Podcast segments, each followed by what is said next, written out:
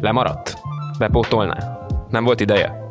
Műsorunkban a HVG 360 és a HVG heti lap elmúlt hetének legérdekesebb cikkeit mutatjuk be. Önnek csak annyi a dolga, hogy elindítsa a háttérben és meghallgassa a szerzőink legjobb írásait. Bábel Vilmos vagyok, és hoztam pár cikket. Elvitelre. Portik Tamás, életfogytiglané, Gyárfás Tamás 7 év fegyházbüntetést kapott csütörtökön a fenyőgyilkosság miatt.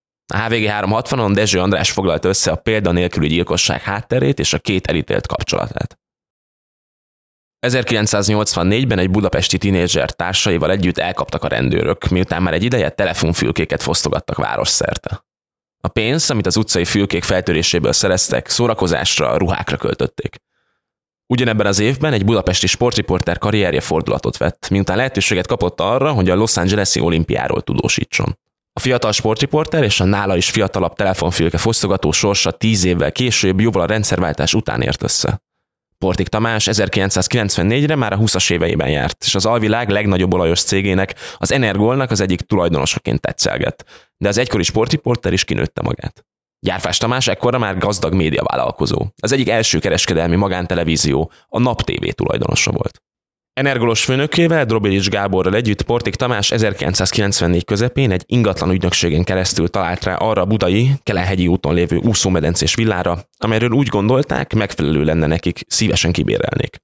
Nem az úszómedence miatt, hanem azért, mert az ingatlanra, amelyből később Portik valóságos erődöt csinált, az utcáról nehezen lehetett belátni. Pont ideális volt nekik, ki is bérelték. A villa tulajdonos a Gyárfás Tamás volt. Innen a 90-es évek közepétől eredeztethető Portik és Gyárfás a Fenyő János meggyilkolása miatt indult büntető eljárás két vádlottjának kapcsolata. 30 év telt el azóta, hogy Portikék kibérelték a Gyárfás villát. Egyikük, Drobilics Gábor már nincs az élők sorában. Gyárfás Tamás és Portik Tamás pedig ma már csak árnyékuk egykori önmaguknak. Részben éppen azért, mert főszereplői egy olyan eljárásnak, amely kiemelt ügynek számít. Mondhatni szimbolikus ügynek. Mert jól lehet a rendszerváltás utáni évtizedekben egyáltalán nem számított rendkívülinek az, ha valakit a nyílt utcán lőttek szitává, volt egy bérgyilkosság, amely mégiscsak kilógott a sorból. 1998. február 11-én egy bérgyilkos Buda belvárosi részén likvidálta az akkor 43 éves Fenyő Jánost. Fenyő János meggyilkolása nem csak azért számított szomorú szenzációnak, mert hidegvérű gyilkosa és az őt a helyszínre szállító társai professzionális munkát végeztek. Leginkább az áldozat személye volt az, ami ezt a gyilkosságot megkülönböztette a többitől. Sem előtte, sem azóta nem öltek meg olyan embert Magyarországon, aki ennyire magas szinten állt a társadalom képzeletbeli ranglétráján. Aki akkora informális hatalommal rendelkezett a halálakor, mint amilyennel fenyő. Akinek olyan kiterjedt kapcsolatrendszere volt a legfelső politikai és gazdasági körökben, mint neki. A fenyőgyilkosság azért is lógott ki a véres 90-es évek alvilági leszámolásainak sorából, mert az áldozat nem tartozott az alvilághoz. Mégis maffia módszerrel ölték meg. Fenyő János a rendszerváltás után formálódó magyar gazdasági elit krémjének volt a tagja. Noha üzletemberként nem a finom módszereiről ismerték, nem volt gangster. Életében ugyanakkor sok-sok embert vágott át, húzott le, agresszív üzleti stílusáról könyvet lehetne írni. Bőven adott okot tehát arra, hogy sokan, akikkel üzleti vitába keveredett, gyűlöljék őt. Nyilván ez sem könnyítette meg a gyilkosai után nyomozó rendőrök dolgát. Ahogy az sem, hogy a gyilkosság mögött a nyomozás kezdeti fázisában tévesen albán mafia szállat vélt felfedezni a rendőrség. Ilyen halára akkor sem számított senki a gazdasági elitben, a Fenyő Jánosról köztudomású volt, hogy nem kerültek ki a konfliktusokat. Sőt, mintha Lubickolt is volna azokban. Ellenfelei között nem csak Gyárfás Tamást tartották számon, de kettejük viharos viszonya majd, hogy nem a nyilvánosság előtt zajlott. Fenyő, aki a Vicó cégcsoporton keresztül a Népszava napilapot is birtokolta, azt szerette volna, ha a sok pénzt fialó naptévé az érdekeltségébe kerül. A rendszerváltás előtt néhány évig Amerikában élő üzletember ugyanis tudta, mekkora értéke van a médiának a politikai és a gazdasági életben. Egy olyan harc volt ez, ami egy kiforratlan, decentralizált gazdasági elit által formált üzleti életben korán sem példátlan. Nem fenyő üzleti háborúi, hanem a végkimenetel az, ami ezt az egész ügyet rendkívülivé tette. Az is törvényszerű, hogy egy olyan befolyásos üzletember meggyilkolása, mint amilyen fenyő volt, már önmagában szimbolikus ügyé válik. És mint ilyen teret enged az összeesküvés elméleteknek. Ezekhez a 80-as években még fotósként dolgozó fenyő kaliforniai múltja, zavaros vagyonszerzése, a gazdasági, politikai elitet körüllengő mítoszok szinte tálcán kínálták a muníciót. Erre tett rá egy lapáttal, hogy még sok-sok évvel a gyilkosság után sem lehetett tudni valójában ki és miért akarta a halálát. Még akkor sem kerültek közelebb a rendőrök a felbújtóhoz, amikor 2011-ben felelősségre vonták a szlovák bérgyilkost, József Rohácot. Fenyőgyilkosa ugyanis a menekülés közben egy kapuajban hátrahagyta a sapkáját, amelyből DNS mintát nyertek, és kiderült, azonos az egyébként korábban már bűncselekményekkel is meggyanúsított Rohácéval. Rohácot később el is ítélték, mint végrehajtót, úgy, hogy nem lehetett tudni, kinek a megbízásából járt el. Ha hivatalosan nem is, városi plegykákban Gyárfás Tamás mindig is a potenciális felbújtók listáján szerepelt. Amikor 2018 tavaszán, bő 20 évvel a gyilkosság után a rendőrök őrizetbe vették Gyárfást, és őt, valamint Porték Tamás gyanúsították meg, már az alvilágban és a felvilágban is megváltoztak a viszonyok. Portik ekkor már hat éve raboskodott. Azok, akik korábban rettegtek tőle, bátrabban mertek beszélni. És Gyárfás sem számított már olyan befolyásos médiavállalkozónak, mint a 90-es években, vagy a 2000-es évek első felében, amikor a fenyő ügyön dolgozó nyomozók is csak óvatosan mertek az irányába tapogatózni. Ez persze csak részben fakad Gyárfás társadalmi pozíciójából. Bizonyíték sem volt ellene. No, a 2000-es évek közepén a rendőrök már tudtak egy olyan ingatlan cseréről, amelyet papíron Portik élettársa és Gyárfás bonyolított le. De ez legfeljebb csak az bizonyította, hogy ismerték egymást. Az, hogy Portik és Gyárfás ellen egyáltalán vádat tudtak emelni a fenyőügyben, valójában Portik hanyatlásának köszönhették a hatóságok. Miután ugyanis a bűnöző rács mögé került, néhány kint maradt barátja és bizalmasa úgy döntött, valahogyan megpróbálnak pénzt csinálni a fenyőügyből. Portik egykori barátai olyan hangfelvételekkel akarták megszorongatni gyárfást, amely felvételeket évekkel korábban még a főnökük rögzített titokban, amikor gyárfással találkozgatott. Csak hogy Portik kint maradt embereinek ármánykodását a rendőrség lefülelte. A mesterterv pedig nem úgy sült el, ahogy a haszonlesők remélték. A felvételeket, amelyeket a farkasséti temetőnél elrejtve találtak meg a nyomozók, bizonyítékként használták fel Portik és gyárfás ellen. De nem csak ezek a bizonyítékok sorakoztak ellenük, hanem vallomások is. Például az éjszakai életben egykor szintén otthonosan mozgó Tasnári Péter vallomása. Tasnári azt állította ugyanis, hogy gyárfás őt is megbízta fenyő megölésével. Mi több, fizetett is neki érte. De Tasnári szerint esze ágában sem volt megöletni fenyőt. Egyszerűen csak le akarta húzni pénzzel gyárfást. Gyárfás és Portik más-más területen mozgott. Pályájukban mégis sok a hasonlóság. Bár Gyárfás nem az utcán nőtt fel, ő is a semmiből küzdötte fel magát, akárcsak Portik. Noha egyikük az üzleti életben, a másikuk az alvilágban akart az érre törni. Mindkettőjük az átlagnál jóval ambiciózusabb. Kemények, de ha céljaik úgy kívánták, tudtak simulékonyak is lenni és mindkettő egy olyan korban volt a legaktívabb, amikor a hazai gazdasági élet formálódott, és aki tehette, helyezkedett, hogy minél jobb pozíciókat szerezzen meg magának, mielőtt a meglévő viszonyok befagynak. Ugyanez jellemezte az áldozatot, Fenyő Jánost is. A fenyőgyilkosság ezért is a 90-es évek vadkapitalista, kegyetlen, erőszakos korszakának a jelképe. Az egykori erős és nagy emberek már a látványosan meggyengültek. Egy-két túlélő kivételével a 90-es évek gazdasági politikai elitje is rég lecserélődött. Portik és gyárfás élete, függetlenül a fenyőügyben kiszabott ítélettől, már jó pár éve tönkrement. Sőt, Portik pozíciója már a 2012-es elfogása előtt sem volt stabil. Bár elfogásakor a sajtó milliárdos bűnözőként írt róla, hogy egykori olajos társainak, ekkora már neki is alaposan megcsappant nem csak a vélelmezett vagyona, de a befolyása is. Ám egészen az elfogásáig abban reménykedett, ha felelősségre is akarják vonni, úgysem sikerül bizonyítani semmit tévedett.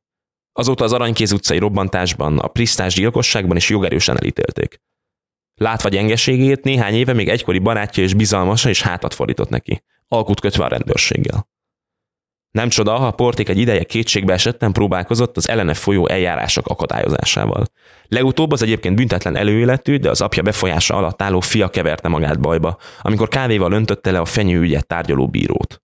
Portik tisztában volt vele, és hangoztatta is, hogy az életem múlik a fenyőügyön, mert ha életfogytig tartó büntetést kap, soha nem szabadul már a börtönből. Egyébként nem csak a fenyőügyben zajlik ellen eljárás. Első fokon már elítélték egy fiatalkori barátja meggyilkolásának ügyében is. Azóta, hogy a büntetés végrehajtás, némleg érthetetlen oknál fogva megtiltotta neki, hogy a rácsok mögül interjúkat adjon, az átlátszó és a magyar nemzet sem készíthetett vele interjút, úgy állítja be, mintha nem kapna lehetőséget arra, hogy elmondja a saját igazát. Ez olyannyira nincs így, hogy az ellene folyó nyilvános tárgyalásokon bőven volt lehetősége, néha meglehetősen zavaros és ellentmondásokban gazdag nyilatkozatokat tenni. Ahogy Portik, úgy Gyárfás Tamás pozíciója is végérvényesen megkopott. Befolyása, ha volt is, egy csapásra elillant, amikor a fenyőügyben gyanúsított, majd vádlott lett. A politikai kapcsolatok, amelyekre Magyarországon oly sokan, mint egyfajta védelemként tekintenek, a NER rendszerében már nem is adatott meg neki. Ahogy Portik, úgy ő is kétségbe esetten próbálta bizonygatni ártatlanságát. Legutoljára akkor, amikor az utolsó szójogán erre lehetőséget kapott a bíróságon. Portikkal ellentétben Gyárfás az elmúlt években kifejezetten kereste a nyilvánosságot. Interjúkat adott, újságírókat győzködött arról, hogy bár valóban személyesen ismerte a retteget bűnözőt, soha nem adott neki megbízást fenyő megölésére. 2018 tavasza óta a gyárfás a fenyő ügyben él. Erről szólnak a mindennapjai. Ez az ügy lett az élete. Február 8-án Gyárfás Tamást és Portik Tamást is bűnösnek mondta ki a fővárosi törvényszék Fenyő János meggyilkolása ügyében. Gyárfást 7 év fegyházra, Portikot életfogytig tartó fegyházra ítélték. Gyárfás legkorábban a büntetése négy ötödének letöltése, míg Portik legkorábban 20 év múlva szabadulhat feltételesen. Sziasztok! Én Csatári Flóra Dóra vagyok. Én pedig Zinzi Stefán. És ez a Mérlegen, a HVG üzleti KKV podcastjének harmadik évadja. Köszönjük, hogy ennyien velünk tartottatok eddig. Idén is elhozzuk nektek két hetente a céges világ legizgalmasabb híreit. Az adások második felében pedig sikeres cégvezetők, startuperek és szakemberek segítségével mutatjuk be a magyarországi vállalkozói világot, és adunk tanácsot, hogy akár most kezdenél bele, akár már megvan az üzleted, akár csak érdekelnek a témák, a legtöbbet tud kihozni magadból. Tarts velünk, és találkozunk két hetente.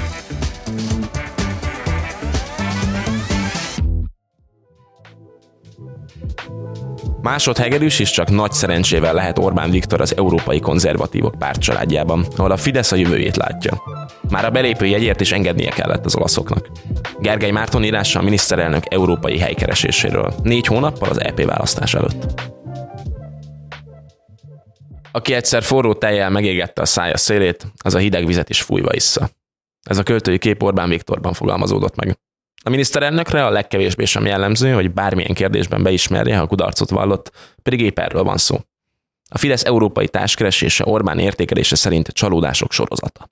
És talán ebből a perspektívából érthető meg, mit nyert a magyar kormányfő az épp az ő akadékoskodása miatt összehívott február 1 uniós csúcson, ahol a tagállamok vezetői közül utolsóként pár perc után ő is rábolintott az Ukrajnának szánt 50 milliárd euróra. A múlt héten a komplet világsajtó azt találgatta, hogyan bírták jobb belátásra Orbánt. Volt szó az olasz kormányfő és az Európai Tanács belga elnökének összjátékáról, amolyan jó zsarú, rossz zsarú trükkről. Valakik tudni vélték, hogyan szivárogtatták ki a magyar fél számára fenyegető szenáriókat a magyar tőke és pénzpiac bedöntéséről, vagy hogy a francia államfő milyen keretek közt udvarolt Orbánnak. A találgatásokat erősítette, hogy az EU többi tagállama nem tett valódi engedményt Magyarországnak.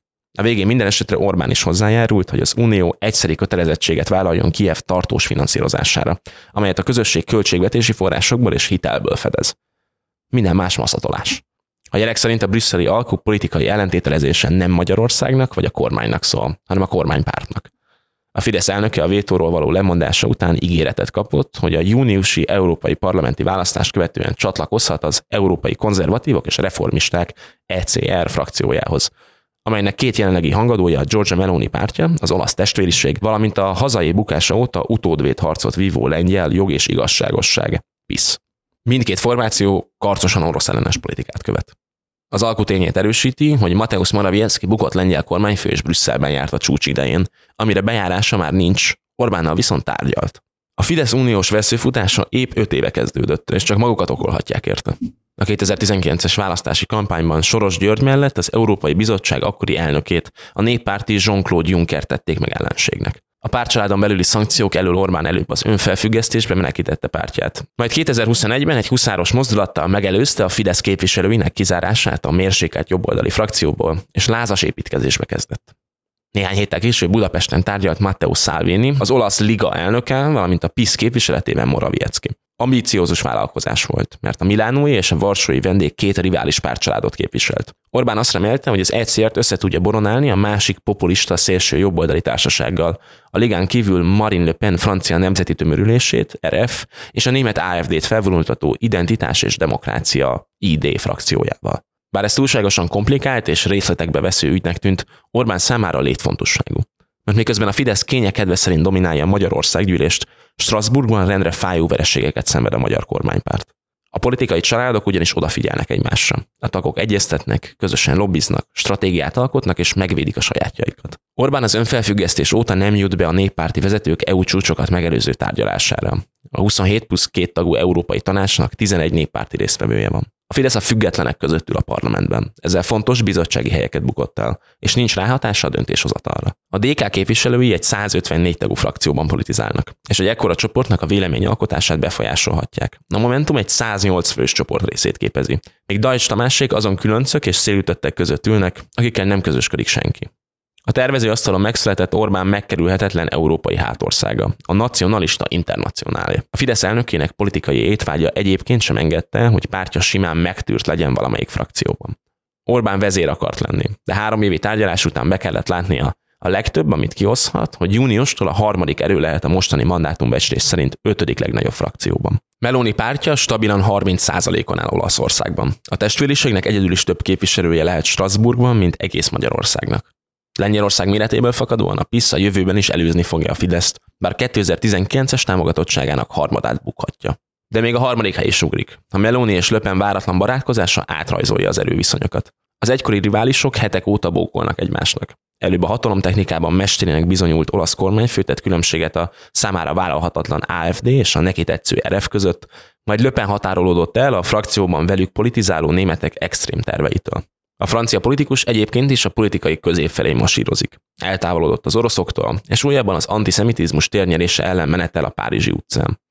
És igazodik Melónihoz, ahogyan fogcsikorgatva Orbánnak is kellett az ukrán kérdésben. A konzervatívok frakcióját rendesen felforgatná, ha a két nő barátkozása az RF átigazolásához vezetne, hiszen körülbelül azonos számú képviselővel dominálnák a csoportot.